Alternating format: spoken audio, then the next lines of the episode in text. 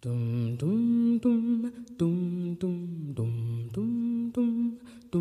am sitting here wanting memories to teach me to see the beauty in the world through my own eyes. I am sitting here wanting memories to teach me to see the beauty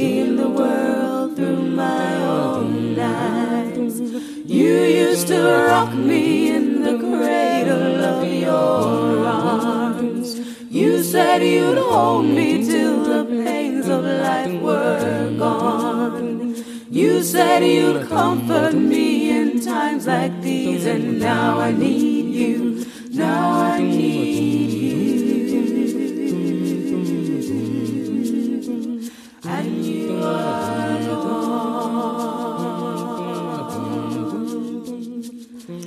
Welcome to the Black Herstory 101 podcast, featuring all things Black women's history, with me, your host, the professor, Dr. Crystal Moten. In this episode, I discuss one of my favorite a cappella women's groups, Sweet Honey in the Rock, who sings the song Wanting Memories, which you just heard in the opening. I talk about the origins of this award winning, world renowned group and I also talk about two of their members, Dr. Bernice Johnson Reagon and Dr. Ysaye Barnwell, and why I consider their music to be a window into black women's impact on struggles for freedom and justice. Keep listening. I have so much to share with you. But first, why is Sweet Honey in the Rock inside the circle? As a high schooler, I was a member of the Whitney Young Magnet High School concert choir under the direction of Gloria Brown. This was a traveling performance co- choir and we performed in venues across the city. We participated in competitions and we traveled domestically and internationally. I remember traveling with the choir to Puerto Rico and this was my first time traveling outside of the continental US and it might have even been my first time on an airplane. Anyway, Wanting Memories was one of the songs in the choir's repertoire. And as a choir geek, I was obsessed with its harmonies and its rhythm, as well as its tone and mood. In high school, we didn't do a lot of research about the history of the song or Sweet Honey in the Rock. And while I continued to listen to their music throughout high school and college, Napster anyone, it wasn't until I got to graduate school in the Afro American Studies department at the University of Wisconsin Madison and took a class with Dr. Craig Werner that I learned the history and importance of Sweet Honey in the Rock. And this gave me fresh insight on the song and the group. So when I first sang this song in high school concert choir, I had not yet experienced a lot of loss or grief, but still the song moved me. Indeed, to this day, when I listen to the song, it brings up wells of emotion. I sometimes listen to the song as part of my reflection practice to center myself, because while the song begins with loss and grief, it ends with hope, care, and gratitude. So that, my friends, is why Sweet Honey in the Rock is inside the circle. So let's start the story. As I mentioned, Dr. Bernice Johnson Reagon formed Sweet Honey in the Rock in 1973. But who is Dr. Bernice Johnson Reagon? Bernice Johnson Reagon was born on October 2nd, 1942, and she grew up in Georgia, southwest Georgia to be specific. Her parents were Beatrice and J.J. Johnson, and her father, J.J. Johnson, was a Baptist minister. Growing up, the major influences on her life included her family, faith, and education. In an oral history for the award winning documentary Eyes on the Prize, she talks about growing up outside of Albany, Georgia. And this is what she says I quote, I lived outside of Albany in what would really have to be a family enclave with my grandmother, my uncles, and aunts in houses all around me. I had to ride into town to get to school. And I'd graduated from a black high school. We would go downtown on Saturday and we would be on Broad Street. We had about two blocks that we stayed on around Broad Street. and the rest of downtown, we would go to stores around the corner, but always where we gathered, where black people gathered, was Broad Street. There was a Harlem in Albany. My strongest sense was really me and my family and church, and my world was really black. I left it very rarely. After attending high school, she enrolled in Albany State College, now Albany State University, and started getting involved in civil rights activism as part of the NAACP Youth Chapter, and eventually as part of the Student Nonviolent Coordinating Committee, or SNCC. In addition to participating in marches and demonstrations, she also became a movement song leader because she'd sung all her life and eventually a member of the SNCC Freedom Singers. In that same Eyes on the Prize interview, here's what she said about songs and bringing people together. She said, Growing up in Albany, I learned that if you bring black people together, you bring them together with a song. To this day, I don't understand how people think they can bring anybody together without a song. However, I do know people that try to do that poorly, I think. Now, the singing tradition in Albany was congregational. There were not soloists, there were song leaders. And a song leader gives out a song. Now, you're not asking for a solo.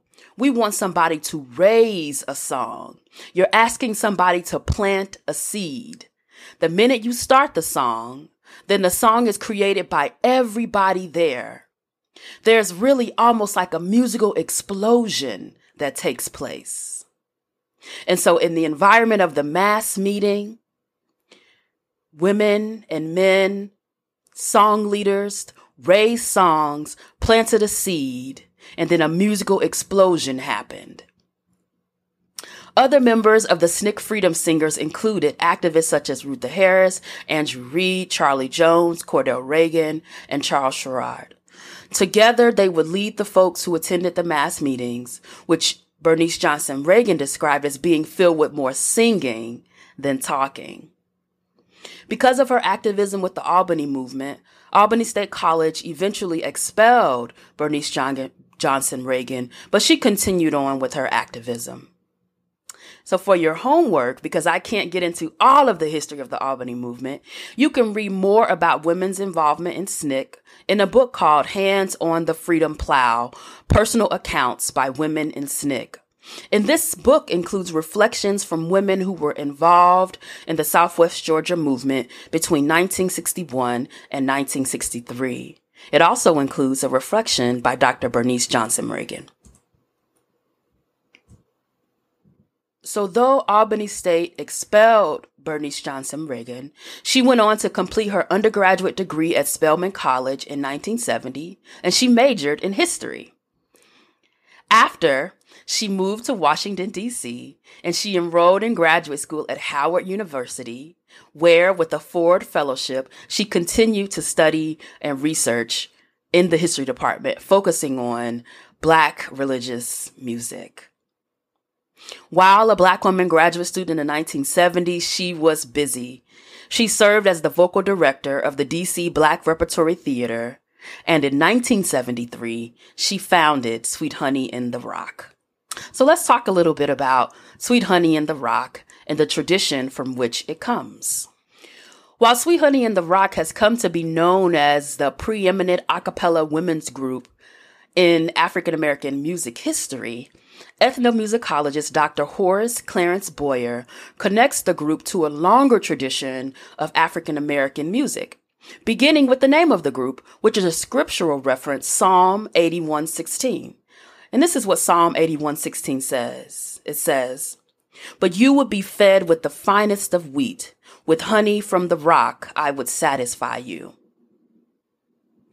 And so, black church members turned this scripture into a congregational song, and this song was sung in Black Baptist, Pentecostal, and Methodist churches.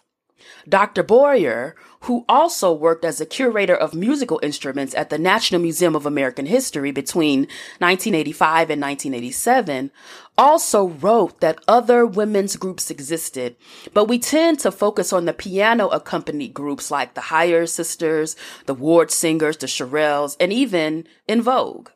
However, very few know about the a cappella women's groups, such as the Virginia Female Singers, a group that was popular in the 1920s, or the Southern Harps, who were popular in the 1930s and 40s. Most of us, or more well known groups that many of us know about, tend to be groups like the Fisk Jubilee Singers, which was a group of singers that the school created to help fundraise for the college. However, what made Sweet Honey unique, according to Dr. Boyer, was that it was music with a message. And specifically, I think Sweet Honey's music tells her stories. Through Sweet Honey in the Rock, you could hear their message about women's participation, leadership, and impact on the Black freedom struggle from well-known women like Fannie Lou Hamer and Ella Baker to lesser-known women, perhaps like your grandma or auntie. So take, for example, Ella's song, which was written by Dr. Reagon. We who believe in freedom cannot rest We who believe in freedom cannot rest until it comes. If you listen to the song and the rest of the lyrics, which I'll link to on blackherstory101.com, you'll see how Sweet Honey transforms words sung by Ella Baker into an anthem. We who believe in freedom cannot rest. But not only does the song include Baker's words, it includes her philosophy, which centered young people, which insisted on the power of the grassroots, and which also spoke of her courage to stand up to sexism, which was rampant in the civil rights movement. While there was a message in the music, there was also a message in the performance of the music, which leads me back to Wanting Memories and Dr. Ysaye Barnwell. Now cold and bitter place. Here inside I have few things that will console.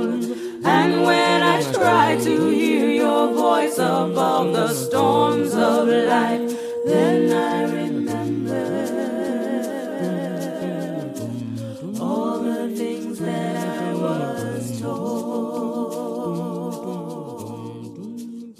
So let me tell you a little bit about Dr. Barnwell.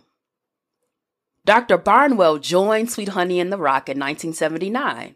But you should know that she was born and raised in New York City, and she lived in both Harlem and Queens growing up. Her mom was a registered nurse, and her dad was a classical violinist. And she herself started studying violin at the young age of two and a half, and she continued on for 15 years. While studying and learning the violin, she also was a singer, singing in choirs throughout her growing up years.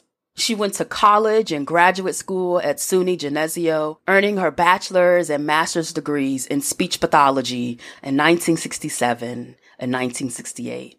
After these degrees, she continued her education at the University of Pittsburgh, where she earned her doctorate in speech pathology in 1975. She also became a trained sign language interpreter, and it was this training and this influence which led Sweet Honey and the Rock to include sign language interpretation during their performances. Professionally, she also worked as a professor in Howard University's College of Dentistry. And she also led community based health programs in Washington, D.C., both at Children's Hospital and Gallaudet University. Dr. Barnwell wrote and composed Wanting Memories as part of a suite of songs commissioned for a dance theater piece called Crossings. Other songs in this suite included No Mirrors in My Nana's House and When I Die. Those songs were also recorded by Sweet Honey in the Rock. In a 2016 NPR interview, Dr. Barnwell reflected on wanting memories and a lesson her father taught her because she dedicated the song to her father. And she says that he taught her if you want to win against your opponent, you must use your opponent's resistance against himself. Dr. Barnwell remained in Sweet Honey and the Rock for over 30 years, only retiring from the group recently in 2013. Over the last several decades, Dr. Barnwell has traveled to give vocal clinics and to present her popular workshop on community singing. So both Dr. Bernice Johnson Reagon and Dr. Ysaye Barnwell are definitely treasures. But what are our takeaways? What lessons can we learn? Number one, we can understand the power of music and bringing people together for a common purpose, for organizing, perhaps. We can also look to music as text that can teach us about the past, if only we study their content and their context. So, what's your homework? As mentioned earlier, I want you to find and read Hands on the Freedom Plow Personal Accounts by Women in SNCC. Also, you can read the liner notes to the Voices of the Civil Rights Movement album that Dr. Bernice Johnson Reagon compiled and wrote. And I'll link to that on blackherstory101.com. You should do more research about Dr. Reagon and Dr. Barnwell, both of whom are still living. You can look up albums by Sweet Honey in the Rock and let me know the song that moves and inspires you. I think that's enough. So until next time, go do some homework and tell me what you've learned. Thanks for listening. Bye. I am sitting here wanting memories to teach me to see the beauty in the world through my own eyes. I am sitting here wanting memories to teach me to see the beauty in the world through my own eyes. I think on the things that make me feel so wonderful when I was young. I think on the things that made me laugh, made me dance, made me sing. I think on the things that made me grow into a being full of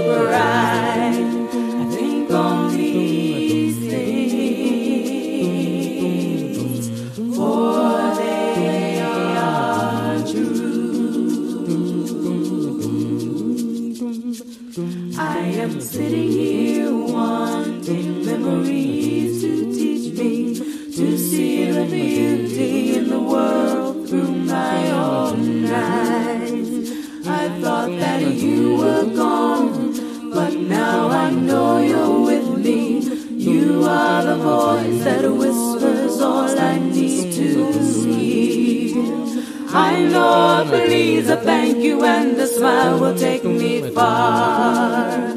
I know that I am you and you are me and we are one. I know that who I am